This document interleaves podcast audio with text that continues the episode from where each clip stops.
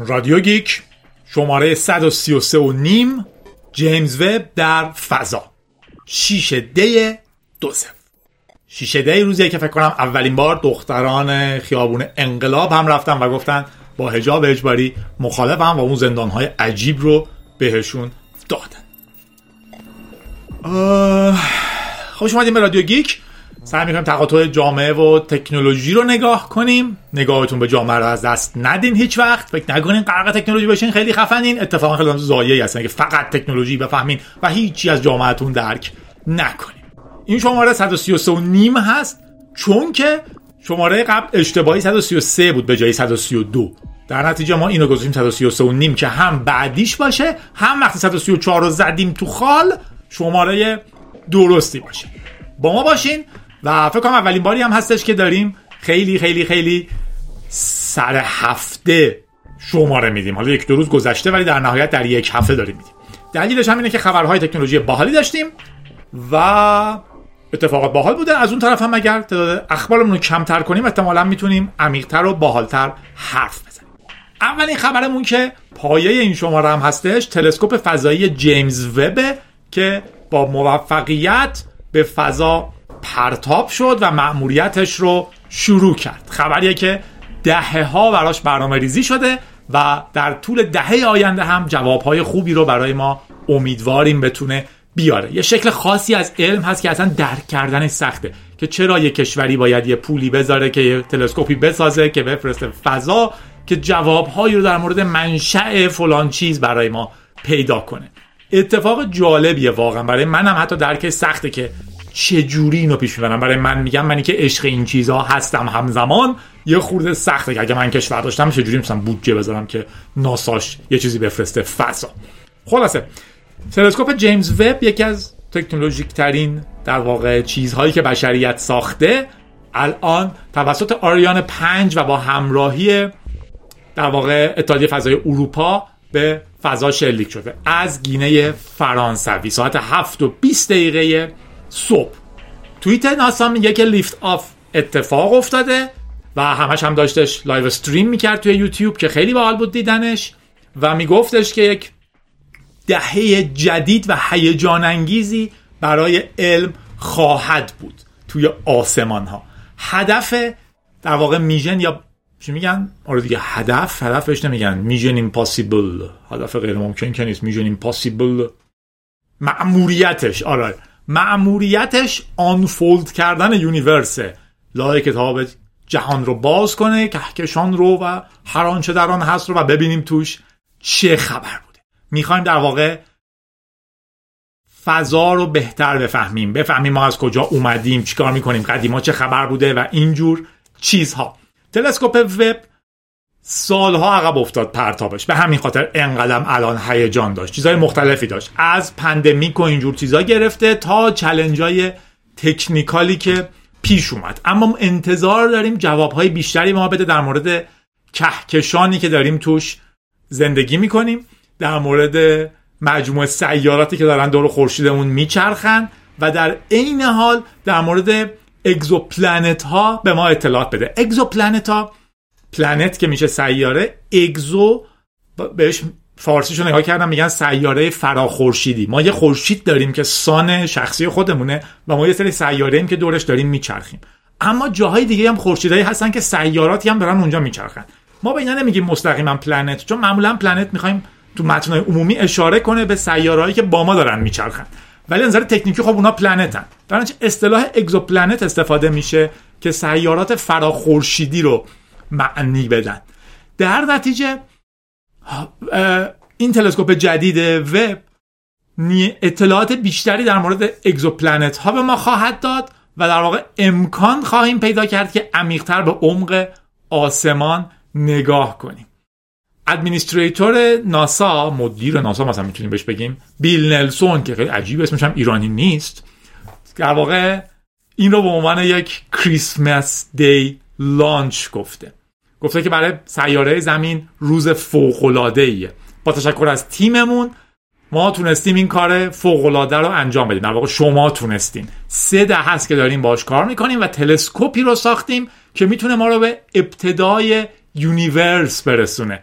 خیلی حالا قشنگ حرف زده تلسکوپ بسیار بسیار بزرگه 6.5 متر در واقع آینه‌شه که حتی توی هیچ مکانیزم پرتابی هم که ما داشتیم جا نمیشه دارن چه چیز درست کردن که اینا بتونن تا بشن به هم. 18 قسمت هگزاگون دارن که گولد کوتده روشون طلا گرفته شده و اینا در نهایت کنار هم باز میشن و می‌تونن یه آینه خیلی خیلی بزرگ رو درست کنن. این آینه هر چقدر بزرگتر باشه دیتای بیشتری می‌تونه باستاب بده و جمع کنه دیگه.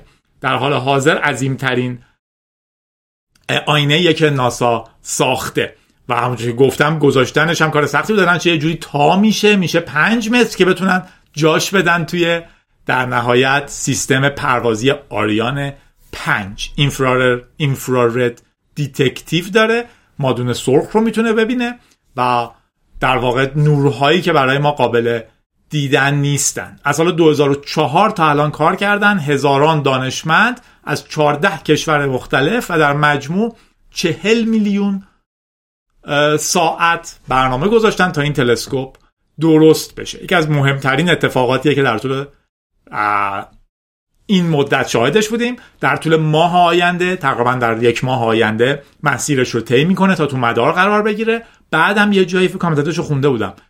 چند ماه آیندهم طول می‌کشه تا همه سیستماشو باز کنه فعال کنه تست کنه و بعد شروع می‌کنه.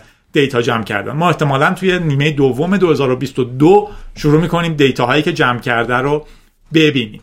در واقع میگه که از خب از اینا بود که شب آدم میخوابه بعد یهو بیدار میشه میگه یادم رفت. شب آدم افتاد که یه تیکه مهمی از خبر رو نگفتم. اونم اینه که data یی که collect میشه توسط وب در واقع می‌تونه تشخیص بده که آیا متان دیوکسید کربن یا مونوکسید کربن توی اتمسفر سیارات هست یا نه؟ در واقع می‌تونه ما کمک کنه حیات رو توی سیاراتی که دور خورشیدهای دیگه میچرخن تشخیص بدیم. این یه feature بسیار مهم این سیاره بود که این در واقع تلسکوپ بود که یادم رفته بود بگم و گفتم الان توضیحش بدم که جا نیفته چون این خیلی حساسه.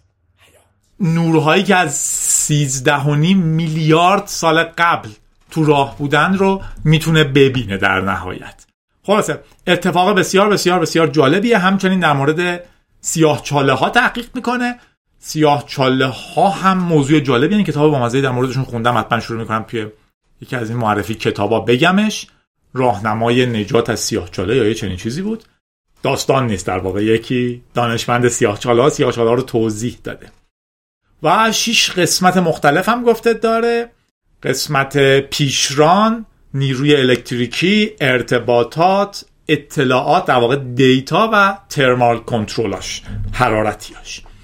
و انتظار داریم که بعد از گذروندن یک و شیش دهم میلیون کیلومتر که از زمین دور میشه تو جایی که قرار قرار بگیره 29 روز این کار طول می‌کشه. و همونجوری گفتم بعد از 6 ماه شروع می‌کنه سیستماشو باز کردن تنظیم کردن کالیبره کردن و بعد واقعا ما ازش اطلاعات خواهیم گرفت. پس سال 2022 منتظر باشین. در واقع منظورمون نیمه بی چیز دیگه.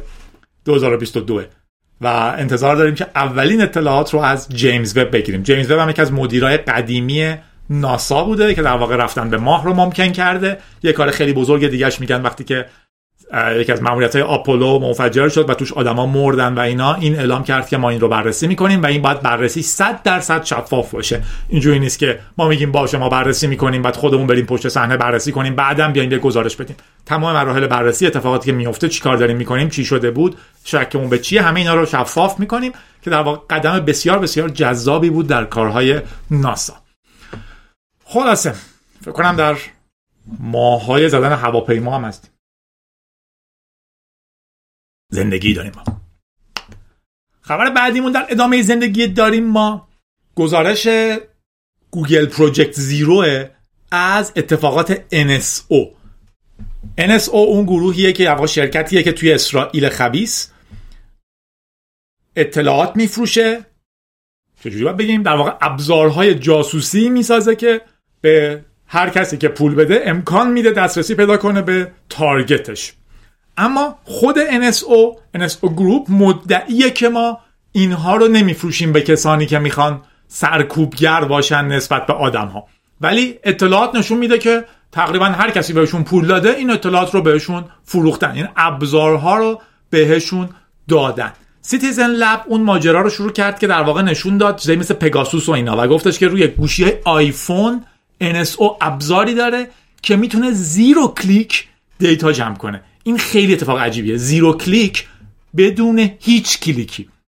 one click حمله هاش اینجوریه که شما باید روی یه چیزی کلیک کنین حداقل. یه لینک براتون تو ایمیل میاد باید رو لینک کلیک کنین اون موقع هک میشین. zero click یعنی شما هیچ کاری نمی‌خواد بکنین. شما فقط target ین و هک میشین. هیچ کاری نمی‌تونین در مقابلش بکنین. هیچ جور آگاه بودن بهش مواظب بودن با سواد بودن technical بودن نمی‌تونه اینجور چیزا رو بگیره. و حمله که کرده بودن یه exploit ی بود روی iMessage که مسنجر استاندارد اپله و بهشون remote code execution می‌داد. امکان هم اجرای کد از راه دور رو دستگاه شما. خیلی اتفاق عجیبی اگر شما RCE داشته باشین remote code execution داشته باشین بتونین رو دستگاه یکی دیگه code run کنین. zero click بدون اینکه حتی یک کلیک لازم باشه بکنه خب در واقع به هر چی می‌خواین دسترسی دارین دیگه. این چیز بسیار بسیار بسیار گرونی احتمالا.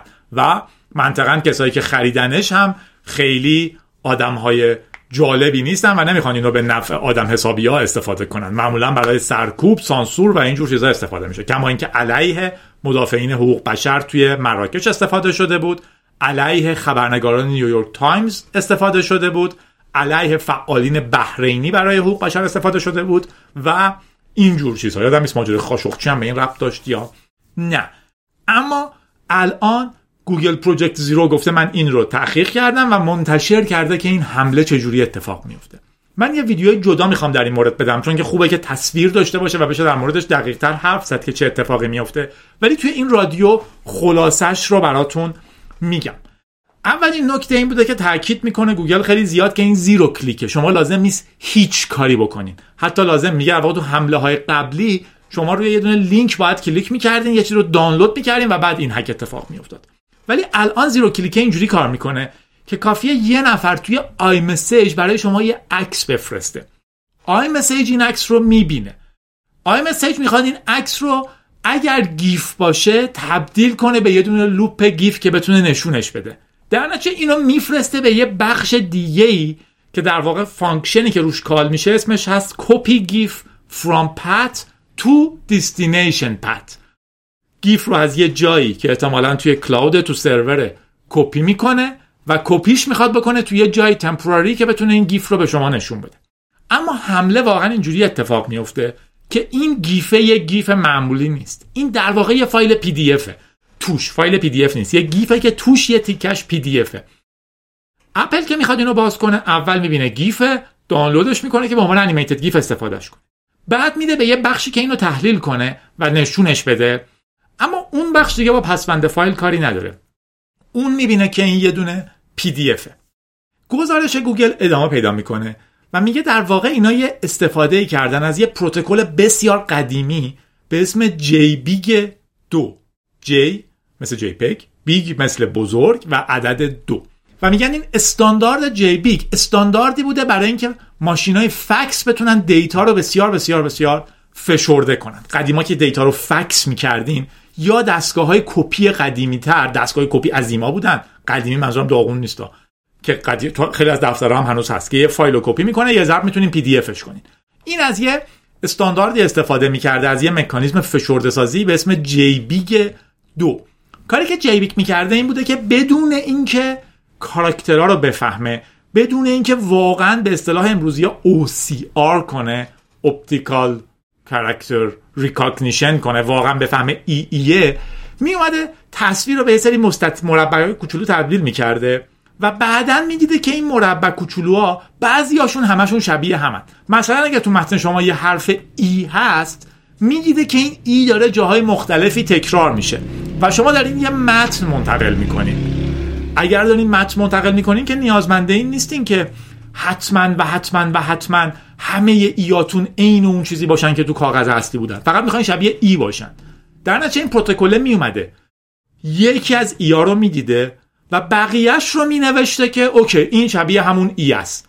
درکی از این نداشته. یه عکس کوچولو بوده که می‌گفته این داره یه جاهایی تکرار میشه. پس یه بار من این دیتاشو نگه میدارم. دفعات بعد از همون استفاده می‌کنم. یه فشرده سازی حاوی از دست دادن اطلاعات. لاست داره فشرده سازیتون ولی خیلی کاراست. چون در واقع می‌تونسته 50 60 تا کاراکتر رو تشخیص بده و فقط بگه دیگه کدوم کاراکتره. نمی‌خواست کل عکس رو منتقل کنه.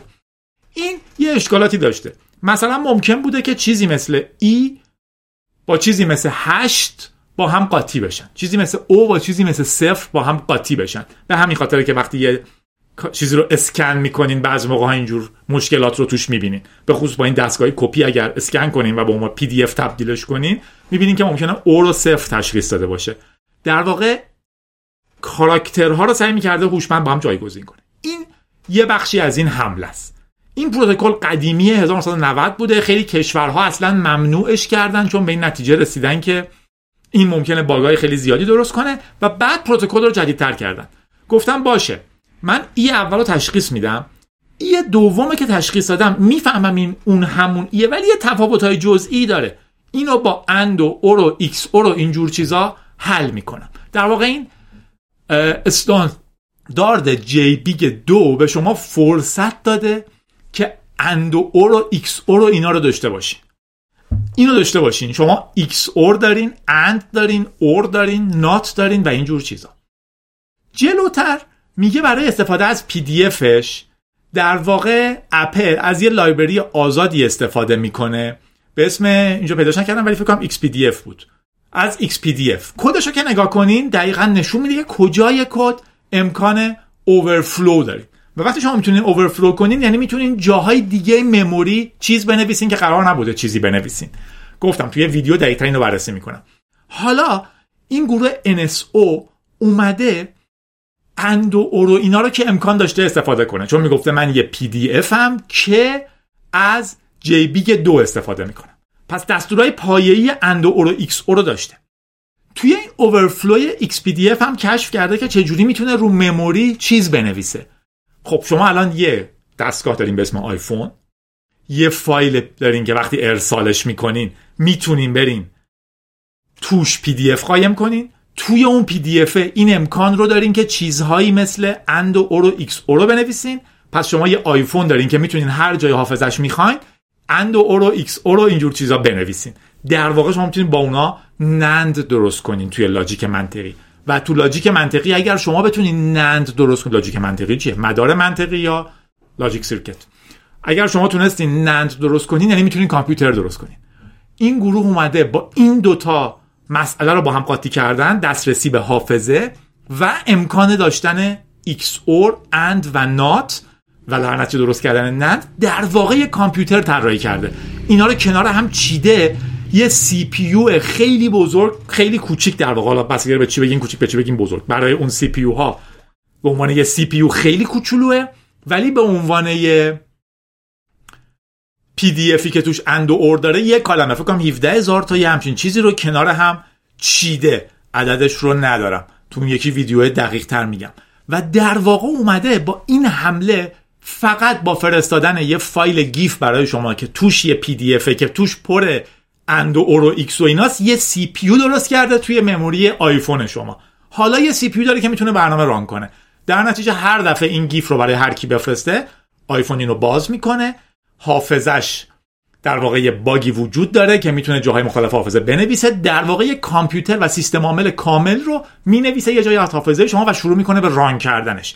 بحث پیچیده ایه توضیح دادنش با صدا خیلی سخت تره با تصویر سعی می‌کنم بهتر توضیح بدم. ولی خلاصش اینجوری میشه. که این حمله با فرستادن یه GIF برای هر کسی می‌تونسته تو حافظه آیفون شما یه کامپیوتر کوچولو درست کنه که می‌تونسته کار کنه. در می‌تونسته چیزای دیگه ای رو بخونه پسوردها رو نگاه کنه text message رو ببینه و با این کارهای مختلفی انجام بده. و اگر شما کامپیوترتون رو reset می‌کردین اون از بین می‌رفته. اگه آیفونتون رو reset می‌کردین کافی بوده یه بار دیگه این عکس رو برای شما بفرستن که دوباره آلوده بشین. نکته دردناکش اینه که این بسیار بسیار بسیار ببخشید. کار هوشمندانه خفن و حادیه. دردناکش اینه که آدم های بد کثیف و زشتی از این استفاده می‌کنن و شما نمی‌تونین احساس کنین وای چقدر باحال. احساس می‌کنین وای چقدر کثیف. ایده بسیار عجیبی بوده. توی اگر دوست داشتین منتظر ویدیوی من نمونین و خودتون کاملتر بخونینش search کنید دنبال Project Zero deep dive into an NSO click iMessage exploit قرار قسمت بعدی هم داشته باشه ولی این فعلا قسمت اولش بوده. این دوتا خبر به نظرم بسیار عظیم بودن و هر کدومش می‌تونه یه رادیوی جدا باشه. با ما باشیم بریم اخبار بعدی رو ببینیم که کوچیک‌ترن. خبر بعدیمون هم که من بهش میشه چقدر گفت خبر ماجرای لاک فور جی بود که کماکان ادامه داره. سفریتی اولش ده از ده بود که کم باک هایی دارین که خطرش رو ده از ده ثبت کنن. این مطلب که به شوخی میگه باید 11 از 10 ثبتش می‌کردن. ولی بعدش هم چند تا باگ دیگه اومد. با مزش این بود که باگ بعدی که اومد بعد از فیکس اولیه. فکر کنم اول مثلا گفته بودن این سه ممیز هفت خطرش چون فقط می‌تونه دیداس انجام بده در حالتهای خاص. بعد یه خورده دیگه چک کردن گفتن نه نه نه نه این 9 و 7 از دهه. چون فهمیدن می‌تونه کارهای خیلی خیلی خطرناکتری بکنه. ها بعد کردنش 9 خلاصه ماجرا کماکان ادامه داره. آپدیت های متنوعی روی Log4j اومد. شماره قبلی اصلا اسمش همون بود. اینترنت آتیش گرفته و باگی بود که اینجوری کار می‌کرد که اگر سیستمی داریم که از Log4j جاوا برای log کردن data ها استفاده می‌کنه یه نفری می‌تونست یه چیز نامناسبی واسش بفرسته یه string JNDI باشه که مثلا این به LDAP یکی دیگه request بزنه و یه چیزی رو رو خودش run کنه که خیلی خطرناک بود دیگه. مشکل جدی اینه که خب ما در واقع دو سه روز طول کشید تمام سیستممون رو چک کردیم تمام سیستممون رو آپدیت کردیم جلوی این مشکل رو گرفتیم و بقیه چیزها. اما ما یه پروژه فعال داشتیم با مشتری های فعالمون. حتی ما هم نمیریم تمام شرکت هایی که در طول تاریخ باش کار کردیم و چک کنیم که بیا تو رو خدا این تیکت رو آپدیت کن. گوگل حدس می‌زنه سالها طول خواهد کشید همه این آپدیت رو انجام بدن و احتمالا یکی از مشکلات اینترنت خواهد بود. دوباره دارم میگمش برای اینکه اگر شما جایی پروژه انجام دادین که از جاوا استفاده می‌کنه احتمالا لاک فور جی دارین. اگه سرور ماینکرافت دارین لاک فور جی داره. اگر دیگه نام نمی‌برم تمام برنامه رو. خیلی چیزایی که دارین اگر جاوایی احتمالا لاک فور جی داره و این باگ رو داره و این می‌تونه بسیار بسیار بسیار خطرناک باشه. اخبارم بامزه است. در واقع اتفاقی که میفته اینه که مثلا شرکت هایی که لیست کرده که خطرناکن و احتمالا حداقل اینها مشکل خواهند داشت هستن آکامای.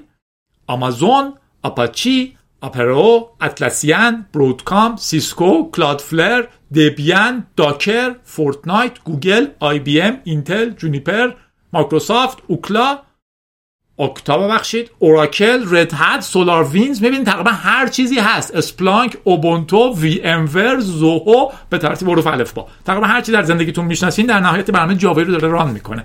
خلاصه خیلی ماجرای جدی اگه سروری دارین که شما مسئولشین حتما باید نگرش دارین. اگه قبلا کاری کردین خوبه چکش کنین و خیلی خنده داره که تو چنین جاهایی شما می‌تونین شرکتی داشته باشین که این سرویس رو میده. خیلی آسونه. من می‌تونم در سه ساعت اول شرکت رو راه بندازم. نه به معنی اداریش به معنی فنیش. برنامه‌ای که چک می‌کنه شما این مشکل رو دارین و پلنی برای آپدیت و حالا اگر بخواین انجام آپدیتش. می‌تونه بسیار بسیار سرویس خوبی باشه برای فروختن و بسیار هم مفید و منطقی خیلی از شرکت ها هم ترجیح میدن به جای اینکه این استرس رو بکشن 5 میلیون تومن بدن و مطمئن باشن که این مشکلشون حل شده. پول عظیمی برای شرکت نیست. برای شما که دقیقا می‌دونید دارین چیکار می‌کنین و فقط همین یک کارو می‌کنین کار آسون و راحت و باحالیه. اتفاقاتش هم با مزه بود دیگه. گوگل یه چیزی منتشر کرده و میگه 35 هزار تا پکیج جاوا این مشکل رو دارن. من برم در رو باز کنم. بیا. خب یه خورده ماجرا پیچیده شد. در زدن رفتم در باز کردم و برگشتم پیش شما. خلاصه ماجرا همین بود دیگه. میگه در واقع این خیلی خیلی خیلی طول می‌کشه. جاوا طبق گفته گوگل در واقع اینا اومدن Maven رو چک کردن که repository برنامه های جاواییه و گفتن که 35 هزار تا پکیج جاوا یا مستقیما یا غیر مستقیم از Log4j که این مشکل رو دارن استفاده می‌کنن. این در واقع خیلی بحث رو سخت می‌کنه. و نکته جالبش این بود که می‌گفت خیلی از مشکلات دیگه ای که ما می‌بینیم تو پکیج ها به وجود میاد فقط حدود دو درصد پکیج های کل repository برنامه های جاوا رو آلوده می‌کنه. در این مورد این مشکل برای حدودا 8 درصد تمام پکیج ها پیش اومده که این خیلی عدد بزرگیه دیگه. یعنی 8 درصد تمام برنامه جاوا الان این مشکل رو دارن. و مسئلهش هم اینه که اینا به هم dependency دارن. من الزاما اگه از Log4j استفاده کرده باشم الان فقط کافیه برم تو برنامه هم بگم از version بالاتری از Log4j استفاده کن اما اینجوری خیلی زیاد پیش میاد که من از یه برنامه استفاده کردم که اون برنامه از Log4j استفاده کرده. دو لایه dependency دارم. خیلی زیاد پیش میاد که من از یه ب... ببینین چقدر جالبه میگه تو 27 درصد 25 درصد برنامه های مشکل دار از یه برنامه استفاده کردن. که اون برنامه ها از یه برنامه استفاده کرده که اون برنامه ها از یه برنامه استفاده کرده که اون برنامه ها از یه برنامه استفاده کرده که اون برنامه Log4j داره. برای اینکه این مشکل اون برنامه حل بشه که 25 درصد برنامه های مشکل دار اینن باید یکی بیاد برنامهش رو اصلاح کنه compile کنه بده بیرون. یکی دیگه بیاد برنامه که از این استفاده می‌کرده رو تازه update کنه compile کنه. بعدیش بیاد بعدیش بیاد بعدیش بیاد که برنامه من اصلاح بشه. دست منم حتی نیست به این راحتی این کنترل. به همین خاطر میگه تا مدت مدید این اتفاق ادامه خواهد داشت و این حمله وجود خواهد داشت. از حالا هم دست به کار شدن. به عنوان یک ایرانی باید با افتخار بگیم یکی از اولین برنامه هایی که شناسایی شده در واقع در واقع آنتی ویروس رومانیایی بیت دیفندر نشون داده که یکی از اولین برنامه هایی که مثل یه ویروس داره پخش میشه و دائما دنبال این اشکال میگرده برنامه خونساری از ایران. بامزه اینه که تو متن اصلی که دارم از روش می‌خونم خونساری رو گفته میشه خونریزی bloodshed هستش به فارسی. در حالی که ما شما می‌دونیم که خونسار احتمالاً به خونسار ربط داره به خونریزی ربطی نداره. ولی حالا خیلی هم مهم نیست. .NET نوشته شده و البته توضیح داده که skidware ه که خیلی فوش بدیه توی برنامه نویس و skidware skidware یعنی همین چند تا تیکه open source و آزاد و این ور رو برداشتی چسبوندی به هم گفتی من برنامه نوشتم. در واقع تو چیزی ننوشتی؟ من برنامه‌شون رو ندیدم و چکم که منطقا نکردم. اما برنامه های دیگه هم وجود دارن. به قول خودش برنامه‌ای که low effort نیستن کم تلاش نبودن. برنامه های قرص و محکمتری مثلا گفته که برنامه Conti ransomware ش در واقع داره پخش میشه. اینا برنامه هایی که از مشکل Log4j استفاده می‌کنن که دسترسی بگیرن. خونساری حالا میگم skidware بودنش از من بدم نیست چون سعی کرده سریع باشه اولی باشه و خیلی مهمه که قبل از اینکه fix بشه این پخش بشه. کاری که می‌کنه اینه که رنسموره از این طریق وارد میشه فایل های شما رو رمز می‌کنه ازتون پول می‌گیره برای اینکه فایل رو باز کنه حالا اگر باز کنه. برنامه های دیگه هستن و در عین حال گروه های هک چینی، ترکیه‌ای، ایرانی و جاهای دیگه گفتن هستن که دارن فقط سعی می‌کنن دسترسی بگیرن. این هم یه چیزیه. As a Service. Initial Access Broker IAB بهش میگن. شما میرین. همین الان که این اتفاق افتاده یه جاهایی رو هک می‌کنین. بعد میرین به یکی میگین که من فلانجا رو هک کردم و بهش دسترسی دارم. تو می‌خوای بخریش و اون اگه پول بده دسترسی تونه تحویل اون می‌دید. اینا هم خیلی فعالن و در واقع دنیا هنوز در آتش لاک فورجی داره میسوزه. اما بریم خبر بعدیمون. خبر بعدیمون در مورد همکاری آمازون هستش با چین به عنوان نهاد تبلیغاتی که اصلا اتفاق جذابی نیست. آمازون.com در واقع ظاهرا داره یه همکاری می‌کنه با پرزیدنت جی جینپینگ یا یه چنین چیزی هرچی اسمش خونده میشه. رهبر چین. و دیتاهاش رو از دو سال قبل پذیرفته که به شکل تبلیغاتی رو آمازون بفروشه. خبر دو تیکه اصلی داره. اولیش اینه که آمازون خب مطمئنا علاقمنده که بازار چین رو داشته باشه بزرگترین بازار جهان به عنوان یک کشور و در واقع می‌خواد که اونجا حضور فعال داشته باشه. در این حال کشور سرکوبگر جدی سانسورچی خبیسه نتیجهش چی میشه؟ مجبورن باهاشون مذاکره کنن بپذیرن که اونا چی می‌خوان تو کشورشون اتفاق بیفته که بتونن بازی کنن. حالا اینکه شما تا کجا تو این بازی قاطی میشین بحثه. این طرح سیانت هم در ایران یکی از فانتزیاش همینه که در واقع ما بگیم که ما مسئولیم به شما مجوز بدیم که اینجا کار کنین یا نه و اگر قرار بود اینجا کار کنین خب باید اینجا دفتر بزنیم به حرفای ما گوش بدین دیتای هر کی رو خواستیم ما بهمون بدین هر چی رو خواستیم حذف کنیم و غیره و غیره. حالا بازار ایران که اصولا از ارتباط جهانی قطعه با بازار چین خب خیلی فرق می‌کنه. این زور رو اصلا ندارن کلا. و در عین حال اولین قدم اتفاقا حتی اگر می‌خوان این کارو بکنن مرتبط شدن با جهان دوست شدن با جهان ارتباط صحیح اقتصادی با جهان داشتن بخشی از جهان بودنه که بعد بتونن مذاکره کنن. نه اینکه کلا یه بچه‌ای که هیچکی باش بازی نمی‌کنه یا چرت بذاره که خب ولی اگر بخواین از من با من بازی کنین من همیشه باید دو امتیاز جلو باشم تو شور فوتبال. یارو میگه اصلا تو بازی نمی‌کنم. خلاصه ماجراهایی داریم. الان دو تا اتفاق متفاوت افتاده. اولیش اینه که توی آمازون چین کتاب رهبر بزرگ رو که دارن میفروشن اگر این کتاب review بدی کسی براش بنویسه بهش کمتر از پنج ستاره بده یا بگه کتاب خوب نبوده آمازون این رو باید حذف کنه. شما اگر کتاب رهبر رو در چین دارین می‌خرین فقط اجازه دارین review پنج ستاره بنویسین و بگین چقدر خوب بوده. اگر کسی بجز این بگه خب اگر تو چین باشه که احتمالا می‌تونن برن سر وقتش بگن. چرا چنین چیزی گفتی؟ واسه ما توضیح بده. عزیزم اگرم تو چین نباشه خب آمازون رو بهش میگن که این review رو حذف کن. کتاب رهبر بیشترین ستاره ممکن رو در چین باید داشته باشه.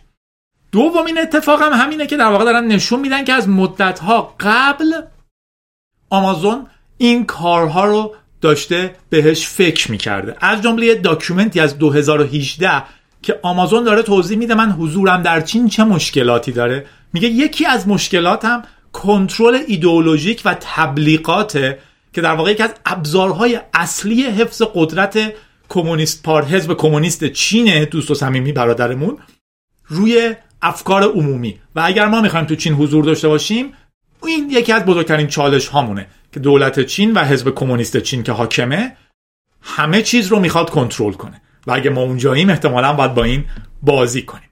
از اون طرف توی این تبادل ظاهرا یه پروژه شروع شده به اسم چاینا بوکس که 90 هزار کتاب دفاع کننده از چین و اینجور چیزها رو اضافه می‌کنه به آمازون در یک بخش پورتال مستقلی که آدم ها بتونن بهش دسترسی داشته باشن و ببینن که متون تبلیغاتی چین چقدر در مورد چین قشنگ میگه.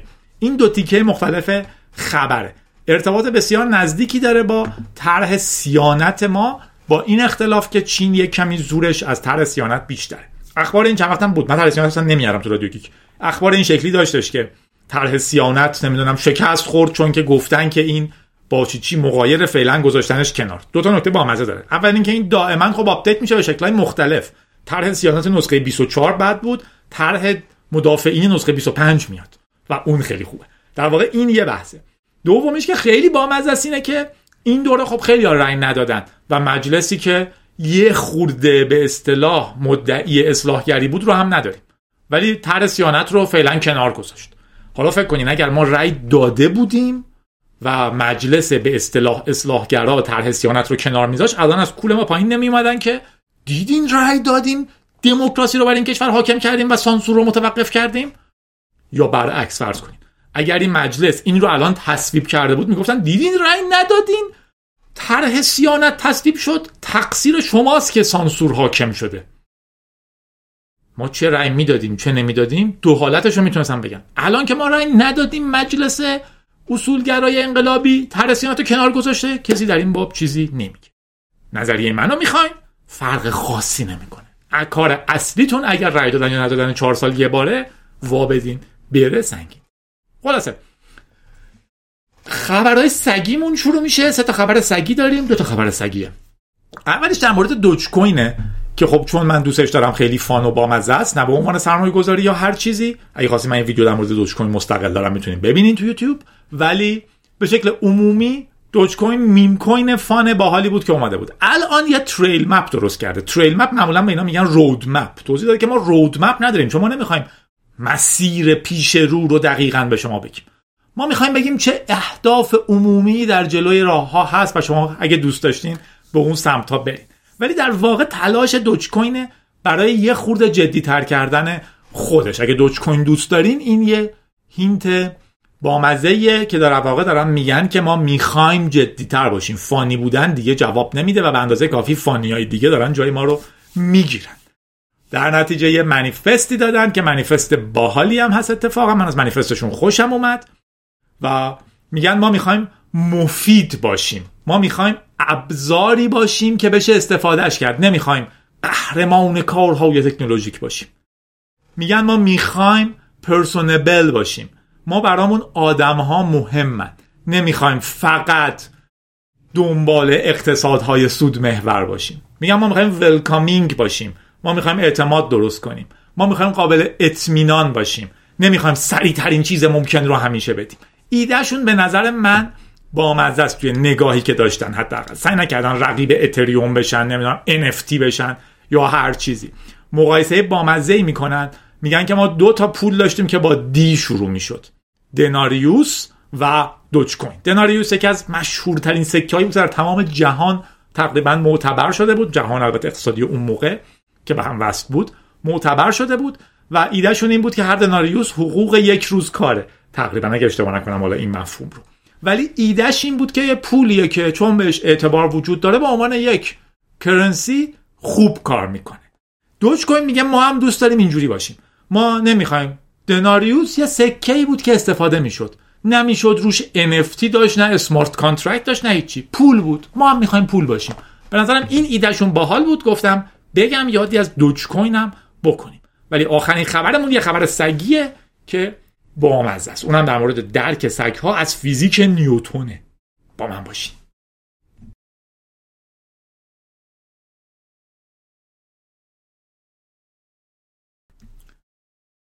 این خبر بانمکه میگه که به سگا انیمیشن های سبعدی از توپ های مختلف رو نشون دادن. و می‌خواستن ببینن آیا سگا فیزیک نیوتون رو می‌فهمن یا نه. و نکته باحالش این بوده که سگا جوری رفتار کردن که انگار فیزیک نیوتون رو می‌فهمن. اول به سگا یاد دادن که کلشون رو بذارن پوزشون رو بذارن روی بالشتی و به جلو نگاه کنن به اون صفحه. تکون نخورن و ثابت به اون نگاه کنن. به سگهای خیلی مختلفی هم یاد دادن. یادم نیست چند تا سگ بودن. مثلا 16 تا سگ از کلی نژاد. یادم نیست چند تا سگ بود. بذار می‌بینم. آره. 14 تا سگ ادالت از نژادهای مختلف مثل لابرادور و بقیه چیزا. ریتریورا و نژادهای مخلوط که هر نژادی باشن در واقع نژادهای ترکیبی. بهشون یاد دادن کلاشون رو بذارن یه جایی تلویزیون رو نگاه کنن و تکون نخورن که یه سیستمی بتونه چشماشون رو بخونه. و بعدا دیدن که طبق تحقیقات قبلا قبلی می‌دونستن که وقتی سگا کناره و گیلیم اگر داشتین خبر بدین. که وقتی سگا از مغزشون بیشتر کار می‌کشن چشاشون باز میشه. این توی خیلی از حیوونا از جمله ما هم طبیعیه. وقتی تعجب می‌کنیم چشامون رو باز می‌کنیم. وقتی هیجان زده میشیم چشامون رو باز می‌کنیم. وقتی خیلی فکر می‌کنیم چشامون رو باز می‌کنیم. در واقع مغزمون که داریم خیلی برای یه چیز غیر عادی استفاده می‌کنیم چشامون بازتر میشه. سگا رو گذاشتن تو اون حالت یه چیزی چشاشون رو نگاه کرده و بعد بهشون یه سری انیمیشن نشون دادن. یه سری توپ بودن. که مثلا خیلی عادی توپ می اومده میخورده به اون یکی یه توپ حرکت می‌کرده یه توپی ثابت بوده. اون یکی توپ حرکت کننده می اومده میخورده به توپ ساکنه توپ ساکنه حرکت می‌کرده و توپ قبلی وای میستاده. مکانیک نیوتونی خیلی ساده مثل بیلیارد. و سگا اینا رو عادی نگاه می‌کردن. بعد نشون میدن اگه یه جایی نشون بدن که توپ داره حرکت می‌کنه بعد یهو بین راه وای میسته. چند لحظه بعد یه توپ دیگه که هیچ ربطی نداره راه میفته تکون خوردن سگه چشاش باز میشه و با دقت نگاه می‌کنه. فعالیت مغزی زیاد میشه. در واقع تو این ویدیوها یه جاهای اصول مکانیک نیوتونی نقض میشه و سگها این رو می‌فهمن.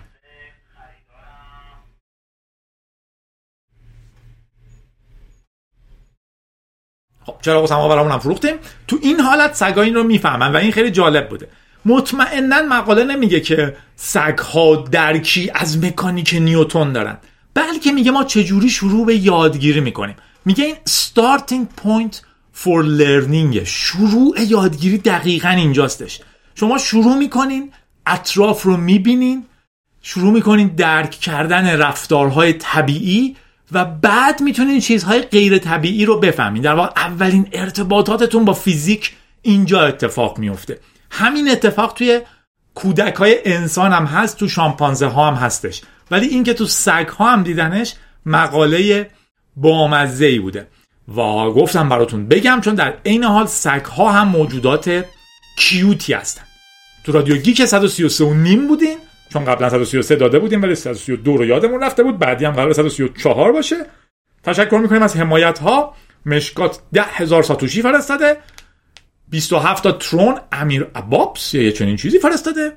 ببخشید که من اسم تو دقیق نمیگم چون فارسی نمی نویسین دوستان خوبمون تو پتریان رو تشکر می‌کنم. بیشترم شدن. خیلی هیجان انگیزه داشتن پتریان ها. فکر کنم دفعه بعد خوبه که اسمشون رو بخونم چون کسایی که یه ایمیل تبریک می‌زنن اسمشون رو میگم. کسایی که 10000 ساتوشی میفرستن یا 27 تا ترون میفرستن که فکر کنم الان میشه تقریبا 2 دلار هم اسمشون رو میگم.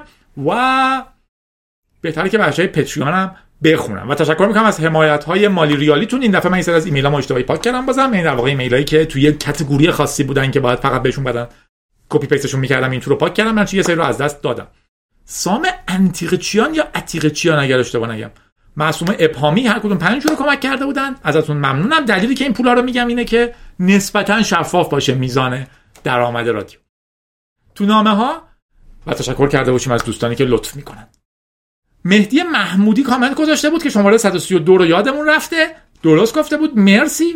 رضا از استرالیا هم گفته بود در مورد auto payment تو شماره 133 نیاز به اصلاحاتی هستش. اینجا منظورش استرالیاست. بانک از شما اجازه ماهانه یا سالانه نمی‌گیره که مثلا نتفلیکس یا آمازون رو شارژ کنه. از حسابت پول برمیدارن. اگر ثبت نام کرده باشی. نه من اونجا چی گفتم تو اون رادیو؟ ولی آره اینجوریه تو خارجه. خارجه پیشرفته وقتی میگیم خارج منظورمون به طور خاص بخش های پیشرفته جهانه خارج های داغون ما فعلا کاری نداریم.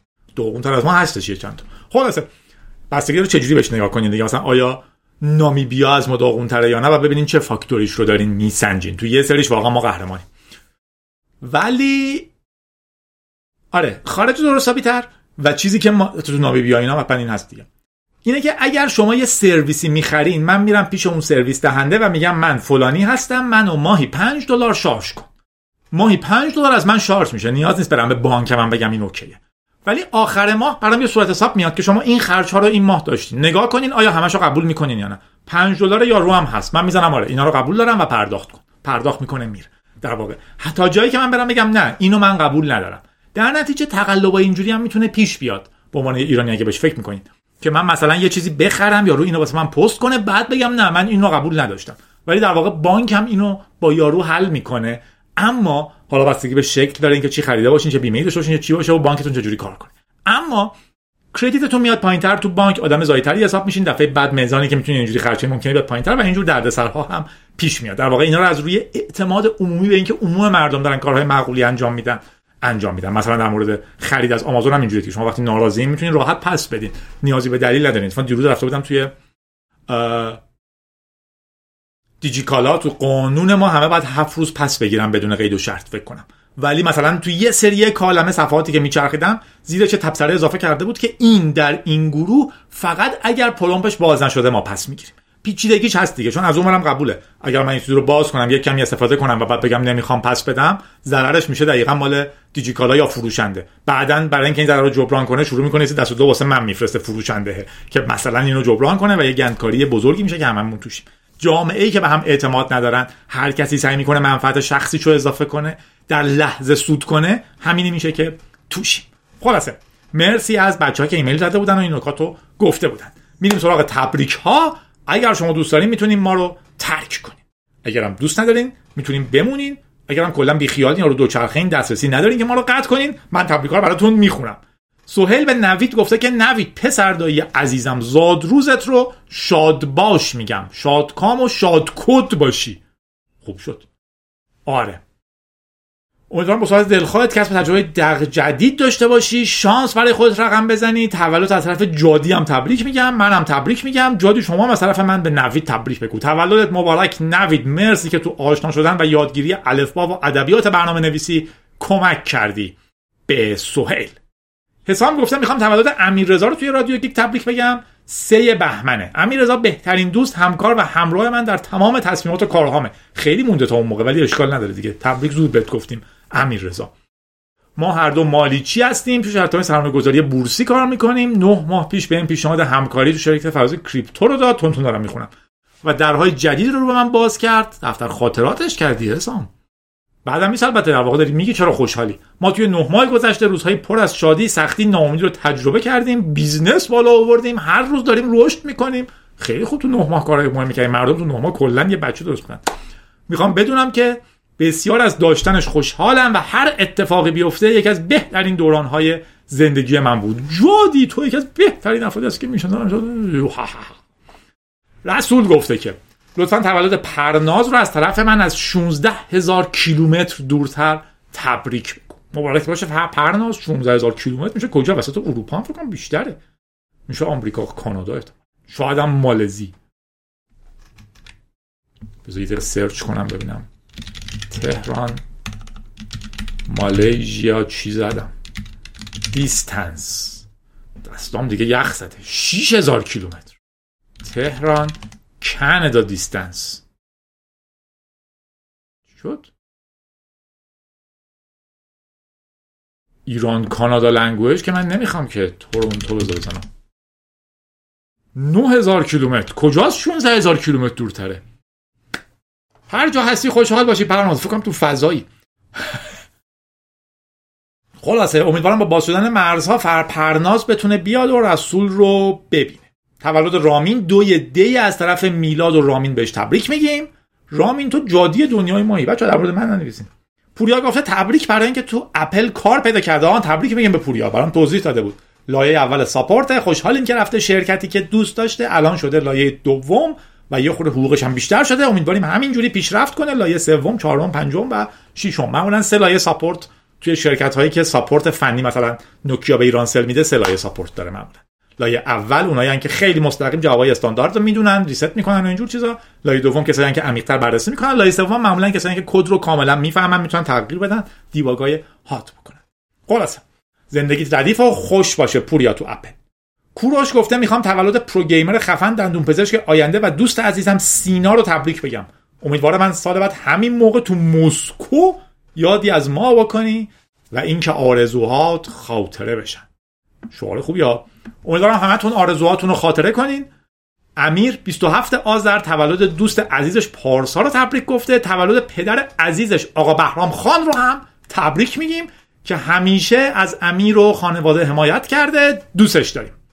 می‌خواستم اولین تولد دوستیمون که 20 دی هست رو از طرف خودم و جادی به فاطمه تبریک بگم. مرسی که اینقدر رفیقی و همراه فاطمه. دوستت دارم.